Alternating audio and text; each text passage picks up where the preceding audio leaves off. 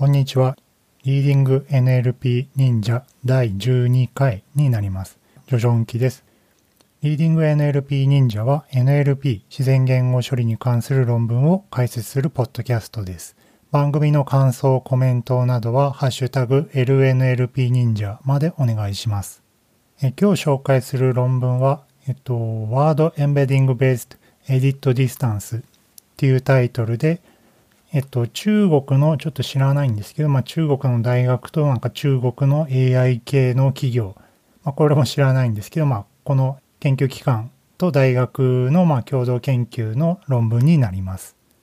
で、アーカイブに今日載ってたんですけど、まあ、えっと、カンファレンスとか書いてないので、まあ、特にどこにも出してないのか、えー、いろいろ出したけど落ちたのかはちょっとよくわかんないんですけど、まあ、今日はこんなのを選んでみました。今日紹介する論文は、えっと、いつも通り異臭に載せていて、異臭の、えっと、番号が145番、github.com スラッシュジョジョンキアーカイブノーツイシューズの145番に載せてあります。え今日どんな内容かっていうと、まあタイトルの通りなんですけど、えっと、編集距離の話になります。編集距離を使って何をするかというと、え2つのテキストを与えたときに、そのテキストの類似度っていうのを、どうやって計算するかっていう、まあ、割とシンプルな、研究になります。で、えっ、と、テキストの類似度を計算する方法いっぱいあると思うんですけど、今回はまず教師なしで、えっ、と、やってあげると。で、さらに、えっと、編集距離ベースなんですけど、編集距離に対して、まあ、単語の埋め込み、まあ、ワードエンベディングを利用して、 word embedding based、えー、 edit distance WED、え、WED と、ま、呼ぶと。で、えー、その WED と、ま、他のベースラインを使って今回は、え、3つの巨大なデータセットを使って、まあ、相対な、え、教師なし学習手法よりも、え、いい結果になったよっていう、え、感じの論文です。で、まあ、文の類似度を計算する方法として、まあ、編集距離だったり、えっ、ー、と、ジャッカード係数だったり、まあ、あとはまあニューラルネットだとまあワードエンベディングをしたやつをまあコサイン類似度計算してみたいなえものがいくつかある、ありますと。で、えっと、さらにまあ外部知識としてワードネット、まあなんか文の類義語とか追義語みたいなものがま書いてある、まあ、外部知識みたいなものがあるんですけど、まあ、そういったものを使ってえ類似度を計算したりとか、まあ、いろんな手法があるみたいですと。で、今回は、えっと、まあ、基本的には編集距離ベースなんだけど、え単語のエンベディング、意味的な表現も捉えられる、え編集距離っていうのを、えま考えてみたよっていう研究になっています。で編集距離何なのって、まあ、知らない人もいると思うんですけど、まあ、これは後ほど説明します。え最初に関連、え研究、えを紹介します。まあ、関連研究というか、まあえー、と文の類似度を見る上で、まあ、いろんな手法があるんですけど、まあ、それをいくつか紹介するっていう感じです。基本的には、え symbol ベース、 neural ベース、知識ベースの、えー、と3本の柱で、え、説明しています。まず最初の、まあ、 symbol ベースって何かっていうと、まあ、まあ、見た目の表層上のサーフェス情報、まあ、単語そのものを使ったような、まあ、非常に原始的な、え、方法です。その一つで一番有名なのが、まあ、多分編集距離、 edit distanceと呼ばれるもので、まあ、テキストの類似度を見るのによく使われています。で、編集距離って何なのっていうところで、え説明すると、え2つ文字列を与えますと。で、えその片方の文字列からもう片方の文字列が、まあ、どれぐらい離れているかっていう時なんですけど、えっと、まあ、1文字あるいは1単語ずつ、まあ、変形していくと。で、1文字ずつ変形していって、片方の文字列から、えー、もう片方の文字列に、えー、変換すると。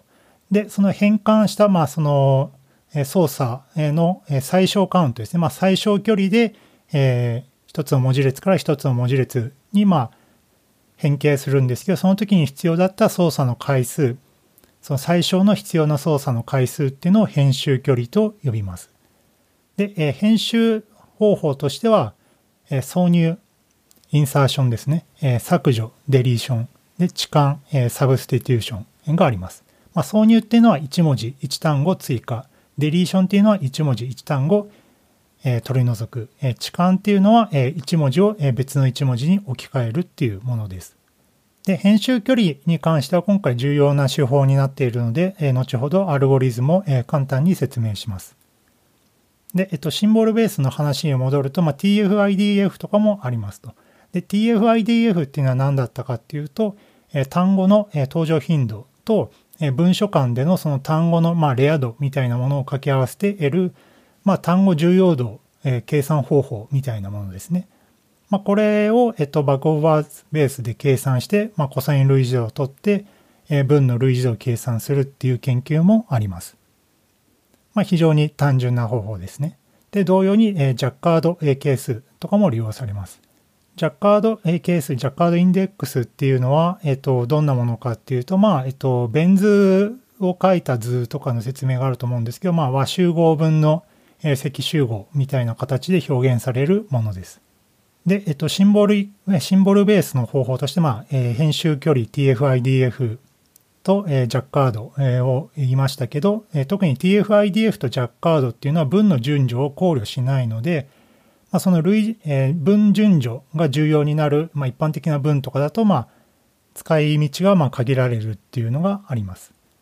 で、次にシンボルベース以外だと、えー、ニューラルベースっていうのがあります。まあ、ニューラルベースっていうか、まあ、ニューラルネットを使った方法ですね。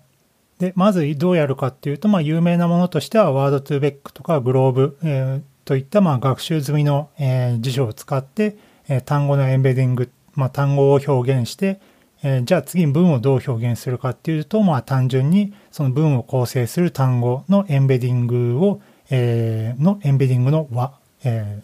足し算ですね。で、合わせてまあ文ベクトルっていうのを、え作ると。で、2つの文が与えられたときに、それぞれ分ベクトルを計算して、コサイン類似度を取って、それを、え類似度として、ま定義するよっていうのが、まあ、こういった、えニューラルベースの方法になります。で、え他に方法どうもの、どんなものがあるかっていうと、この論文ではオートエンコーダーを紹介していて、まオートエンコーダーって入力を、入力がそのまま出てくるような、入力と同じものが、出力として出てくるっていう、まあもので、まあ、次元圧縮とかで使われているものですけど、その圧縮された中間層のベクトル表現っていうのを利用して、え文の類似度、2つの文の類似度っていうのを測るっていう方法も紹介されていたりします。で、3つ目が、まあ、手法というか、まあ、えっと、外部知識を使うよっていうもので、まあ、ワードネットみたいな、その巨大なその文の次語、類義語みたいなものを定義してくれている知識があるので、まあそういったものをちゃんと利用して文の類似度を計算するっていう手法もあるみたいです。では次に手法の説明に入ります。手法としては、まず最初に編集距離の説明をしてから、今回の手法である WED 単語埋め込みベースの編集距離っていうのを説明します。まず編集距離です、あ編集距離ですけど、えっと、先ほども言った通り、 insertion、 deletion、 substitution を使って、ある単語列からある単語列に変形する。その時に最小の編集回数となるものを編集距離と呼びます。で、まあ説明としては以上なんですけど、まあ、えっ、ー、と、余裕がある人はアルゴリズムとかも見てみると面白いかもしれません。まあ考えとしてはその1文字ずつ変形して、編集していって、まあその最小の、えー、ルートを、まあ、見つけるっていうものなんですけど、まあアルゴリズム的にはなんかなかなか面白い感じにまあ、なっていたりします。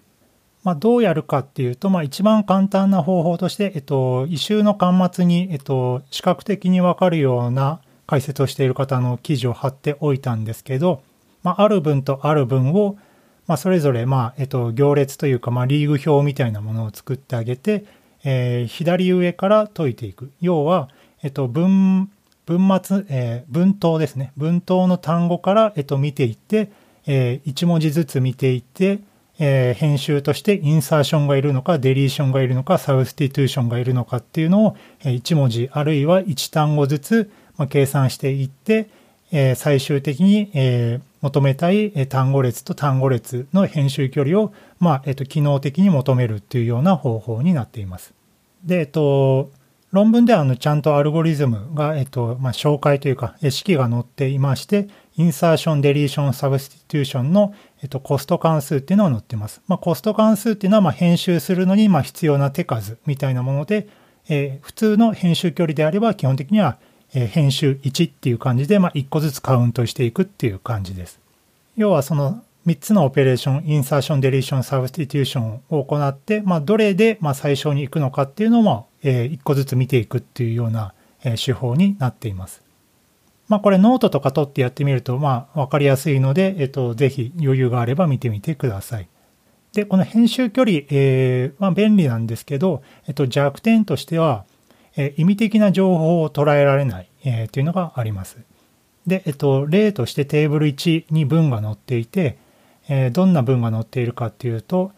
え、How large is the largest city in Alaska? っていう文と、The biggest city in Alaska is how big? っていう2つの文が載っていると。まあ、人が見ると、まあ、どっちの文も同じことを聞いているんですけど、え編集距離的には、え2つの文で、えっと、共通して登場する単語っていうのはそもそも city と Alaska しか登場しないので、まあ、 insertion とか、え substitution、 deletion っていうのをいっぱいしないと、えー、片方から片方にならない。つまり編集距離がま遠いっていう風になってしまうと。要は意味的に近いんだけど編集距離は大きいっていうので、まあ、直感とは合わないよねっていう距離が出てきてしまう。で、これは何でかっていうと、まあ、2つの文で、えー、largest、えー、biggest。基本的にまあ同じ意味として捉えていいんだけど、編集距離の枠の中では違う単語なので、まあ、これが遠いかろうが近かろうが、まあ、同じ文字かそうじゃないかっていう、まあ、硬い判断しかできないっていうのが弱いと。さらに、えっと、最初の文だと how large って最後に、最初に聞いてたのが、後の文だと how big、最後に聞いていたりして、その移動距離っていうのも多いので、まあ、編集距離的にはあんまり良くない結果につながってしまいます。じゃあどうするのっていうことってとこで、えっと、今回紹介するその単語埋め込みベースの編集距離は WED っていうのを導入したよっていうのはこの論文の主張です。で、えーどうやったかっていうと、えっと、まあ、基本的には編集距離のアルゴリズムに従うんですけど、編集距離だと単語が合ってるか合ってないかみたいなその日判定になってしまうのをそこを、えっと、柔軟にしたよっていう手法になっています。どうやったかっていうと、えっと、式3に、えー、式が載っていて、えある、え文 A の単語 I と文 B の、単語 J、え単語 J、えー、J 番目の単語ですね。えー、2つの単語の、えーと、シミュラリティ、えー、類似度の、えー、式が載っています。式は、えーと、3段階に分かれていて、その与えられた2つの単語が同じであれば、シミュラリティは1番。で、その後に、えー、else if はつながっていて、えー、その2つの単語が違う、かつ、エンベディングのその2つの単語が、えー、存在しているときに、シグモイド、カッコ W かけるコサイン、エンベディング A、エンベディング B、カッコ閉じ、足す B っていうのが書いていますと。でちょっと、えっ、と、口頭で説明するの式難しいんですけど、何かっていうと、単語 A と単語 B のコサイン類似度を取ってあげて、それを一度線形変換して、シグモイドをかけてあげると。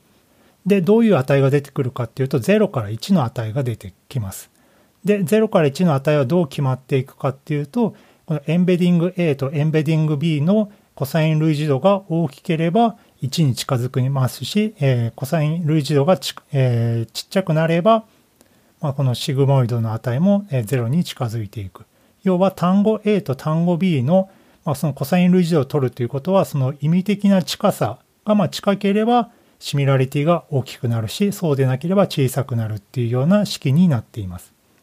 で、W と B といったのは、えっと、ハイパーパラメーターで0から1の値として使っています。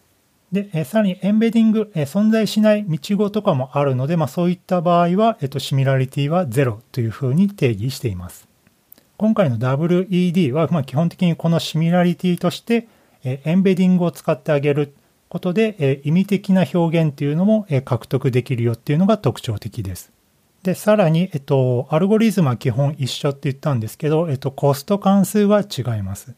コスト関数って、まあ、編集距離の場合は、まあ、プラス1かプラス0なんですけど、このコスト関数は、えっと、式4、式5に載っていて、まあ、基本的な見た目は同じなんですけど、具体的な距離を計算するときに、先ほどの、えっと、 similarity、類似度のある単語とある単語の similarity を使ったコストが反映されたような結果になっています。具体的には insertion、 deletion、 substitution で違うんですけど、えっと、まあ、この式をそのまま読み上げてもよくわからないと思うので、どういったものになっているのかっていうのをちょっと口頭で説明します。まず、インサーションの説明をしますと。えー、文 B の、えー、J 番目の単語 WBJ っていうのを追加するときを考えます。普通の編集距離だと、まあ、追加したらプラス1で、それ以上でも以下でもないんですけど、えー、今回はその WBJ っていうのを追加しようとするときに、その WBJ と、えー、の類義語が、えー、文 A に、えー、含まれているのかっていうのを見てきます。で、一番その WBJ に似ている単語と、えー、その WBJ の、えー、シミュラリティを取ってあげて、そこから、えっ、ー、と、コストを、えー、引くようなものになっています。えっ、と、文 A の方にその WBJ とすごい似ている単語があった場合に、そのインサーションのコストが小さくなるように設計しています。要は本来は登場しない単語を入れるのでプラス1のコストなんですけど、もし似ている単語がすでにあるのであれば、まあ一応追加はするんだけどもうすでに似たようなものがあるから実はその編集コストっていうのはすごい小さいよね。意味的には、えほとんど変わらないからちっちゃいよねっていうのを、えっと、取り入れた、え式になっています。で、えっと、デリーションに関しても基本的にはま反対で同じで、え、ある文 A の、え、i 番目の単語、え、WAI っていうのを、え、削除するときを考えます。で、この WAI っていうのと、え、文 A、え、文 B ですね。文 B に含まれる単語っていうのを、えー、一つずつそのシミュラリティを計算していって、例えばその WAI にすごい似た単語 WBK っていうのがあったとすると、そうした時に、えー、とまた同じように、えー、とコストが小さくなるように設計しています。要は、えっと、どちらにも似たような単語があるので、まあ、それを、えっと、削除しないといけないんだけど、本当は別に似ているから、えっと、まあ、含まれていると仮定して、削除しなくてもいいよね、とまではいかないんだけど、まあ、そこは考慮しないとねっていうので、まあ、似た単語があれば、そのデリーションコストもちっちゃいよねっていう風な式になっています。で、えっ、と、サブスティテューションはまあ一番わかりやすくて、えっ、と、2-2× シミュラリティ WAI WBJ っていう風になってます。要は、えっ、と、その置換しようとしている単語同士が近い場合は、そのコストは少ないし、もし全然違う単語であれば、えっと、コストは大きくなるように、その置換コストは大きくなるようにしているっていう感じです。なので、えっと、普通の編集距離だと、えっと、1インサーション、1デリーションをすると、まあ、1サブスティテューション、1一つの置換になるわけですけど、今回の導入した式だと、まあ、その式は必ずしも当てはまらないようなものになっています。えっと、ややこしいので、もう一度まとめます。えっと、編集距離の時と違って、えっと、シミラリティっていうのを、まあ、0から1で、その柔軟に、えっと、計算できるようにしたのが、えっと、WED になっていて、その編集距離、その symbolic 的な情報だけではなくて、えー、 word embedding を利用した、えー、意味表現の近さみたいなのも考慮できているっていうのが WED になります。で、WED は、えっと、アルゴリズム的には編集距離と同じなんだけど、その insertion、 deletion、 substitution するときのえコスト関数っていうのが、えっと、単純なものではなくて、シミュラリティを反映して、その近い単語であれば編集コストが小さくなるように、えっと、設計された式を、えその編集距離の損失関数、えとして使ったっていうのが WED になっています。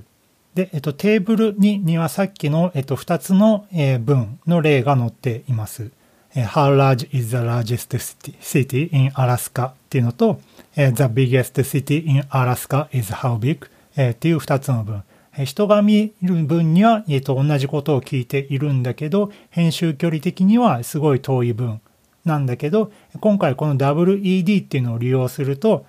その意味的に近い表現っていうのが、えっと、どちらにも含まれているので、先ほどの編集距離よりも、まあ、だいぶ小さい値を期待できる。要は、えー、とても似ている分だっていうのが、えー、わかるような手法になってんじゃないかっていうのがテーブル2に書いてあります。では実験です。データセットとしては3つ使っていて、クオーラ、MSRP、CPC を使っています。すべて正解率で評価しています。今回のこの正解率、まあどういう実験かっていうと、2つの文を与えて、その文が同じことを意味しているのか、そうでないのかっていう、まあ、日分類をした、日分類ができるデータセットになっています。1つ目のクオーラっていうのは、まあ、この質問サイトクオーラっていうのが、まあ、そのまんまですけど、リリースされたもので、400K の質問ペアのデータセットになっています。まあ、かなり巨大っていうのがわかります。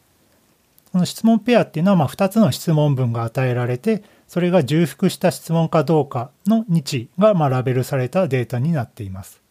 MSRP は、えっ、ー、と、マイクロソフトリサーチから出たもので、オンラインのニュースの記事から抽出された 5.8K、5800の文ペアになっていて、これも2つの文が同じかどうかっていうラベルがされています。最後の CPC は、えー、2600のパラフレーズペアになっていて、これはクラウドワーカーが、えっと、文を与えられてパラフレーズを作ってみたいな形で作られたデータセットになっているようです。えっと、エンベディングに関しては、えっと、特に設定が書いてな、多分漏れているんだと思うんですけど、えっと、エンベディングは、えっと、ちょっと問い合わせたら、えっと、ここの論文の辞書を使ったよっていうので、まあ、何らかのプリトレインの学習済み辞書を使って、えっと、学習なしで、要はパラメータ更新なしで、えっと、実験を行っています。で、実験の設定としていくつかベースラインを、えっと、用意してます。まず、えっと、今回教師なしの手法なので、えー、編集距離、TF-IDF、あと単語エンベディングのコサイン類似度、えっと、ジャッカードインデックス、えー、オートエンコーダーっていうのをベースラインに利用しています。で、こちらは、えっと、教師なしなので、まあ、基本的に、えっと、内部のパラメータの更新とかは、まあ、ないです。まあ、ハイパーパラメータの調整だけですね。で、さらに、えっと、教師あり学習も一応実験をしています。これはクオーラと MSRP のデータセットで試していて、えー、基本的に2つの手法を追加しています。1つは、えっと、バックオーバーズでエンベディングを取って加算して、まあ、文ベクトルを作って、えー、その2つの文を、えー、コンキャットして、さらに MLP 流して、えー、その入力された文は同じ文かそうでないかっていう日分類を行う手法。と、えっと、それを、えっと、LSTM ベース、LSTM と MLP でやって、えっと、日分類したっていう、まあ、2つのその教師ありモデルも試しています。で、実験結果が、えっと、テーブルの3に載っています。今回の WED っていうのが、まあ、全ての教師なしの手法よりも、え、良い結果となりました。さらに MSRP だと、えー、教師あり学習の手法も含めて、えー、一番良い結果に WED がなりました。で、えっと、クオーラーでは負けて、えー、教師あり学習には負けているんですけど、えー、これの考察として、えー、まずクオーラーっていうのは非常にデータ数が多いと。で、MSRP っていうのはちょっとデータが少ないんですね。で、今回の WED ってまあ教師なしなので、そのデータの大きさっていうのは関係なく評価できるので、そのデータが少ない MSRP よりも、え強いよっていうのをアピールしています。で、で、クオーラには負けているんですけど、クオーラってまあ、そもそもデータが相当大きいですし、そういったラベル付けできるデータセットっていうのは限られていますし、まあその実世界を考えても、そのラベルなしデータの方が圧倒的に多いので、まあそういった、えっと、教師ありモデルよりも、今回の WED 教師なしで強いよねっていうのをアピールしています。で、さらに、えっと、MSRP のソータのスコアって、えっと、ワードネットとか外部知識をガリガリに使って0.72から0.74らしいんですけど、今回の手法 WED だと0.728なので、えー、外部知識を使わずに比較的シンプルな手法で、えー、均衡しているっていうのがわかります。じゃあ、えっと、性能分析の方に入ります。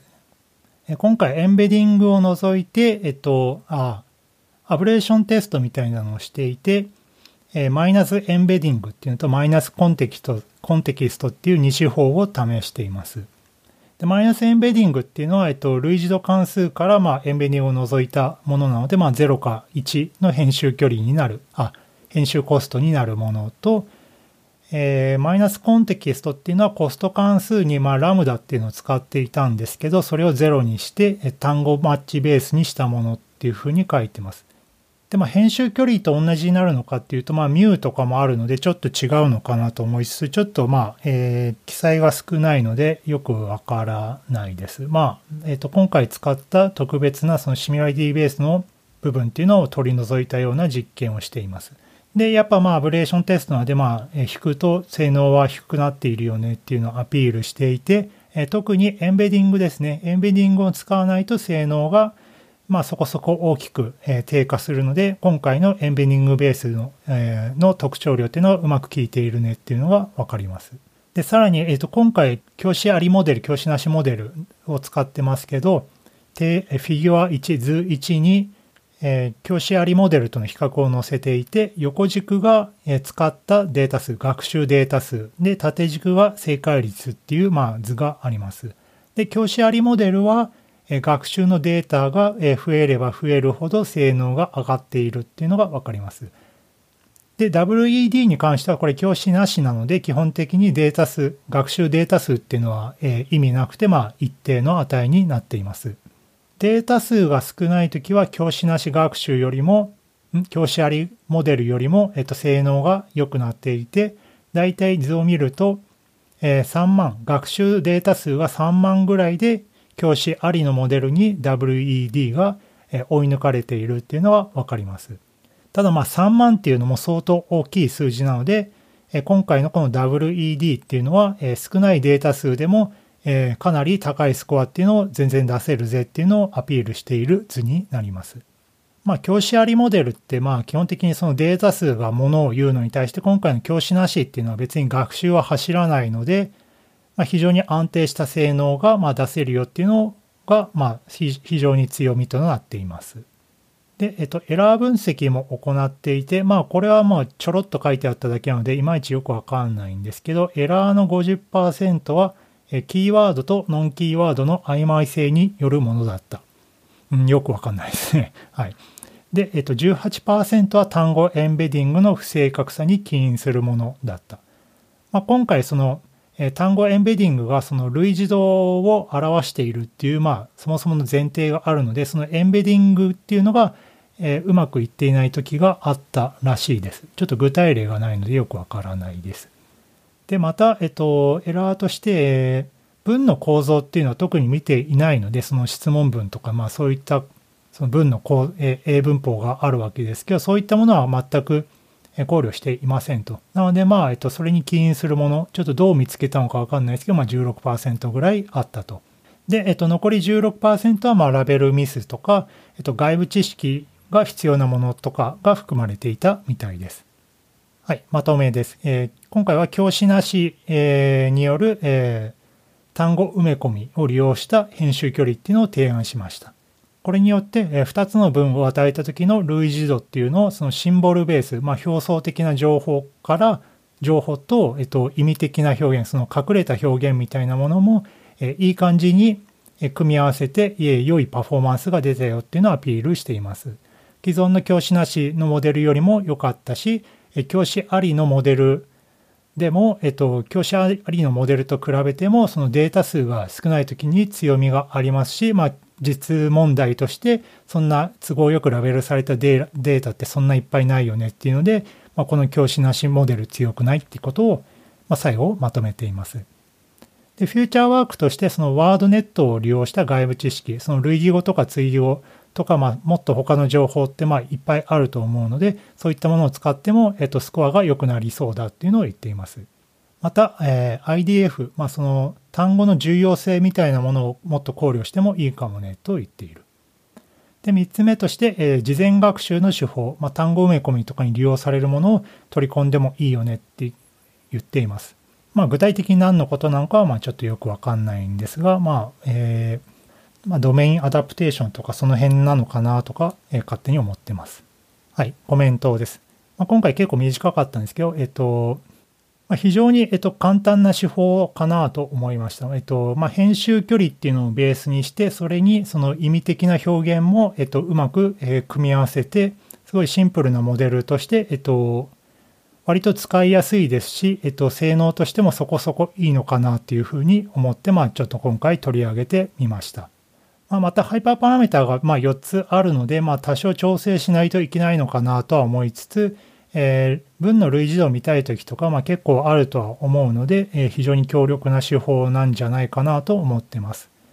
まあ、ちょっとまあただシンプルすぎて、えっ、と、論文通らなかったのかどうなのかちょっとよくわかんないんですけど、まあ、えっ、と、短いですし、まあ、自分で読んでみても面白い論文なんじゃないかなというふうに思います。はい。えっと、今回はちょっと短いですけど、以上です。えー、質問とか、えー、コメントなどは、えー、ハッシュタグ LNLP 忍者までお願いします。今回の論文は、えー、github.com スラッシュジョジョンキの、えー、145番に載っています。はい。それでは。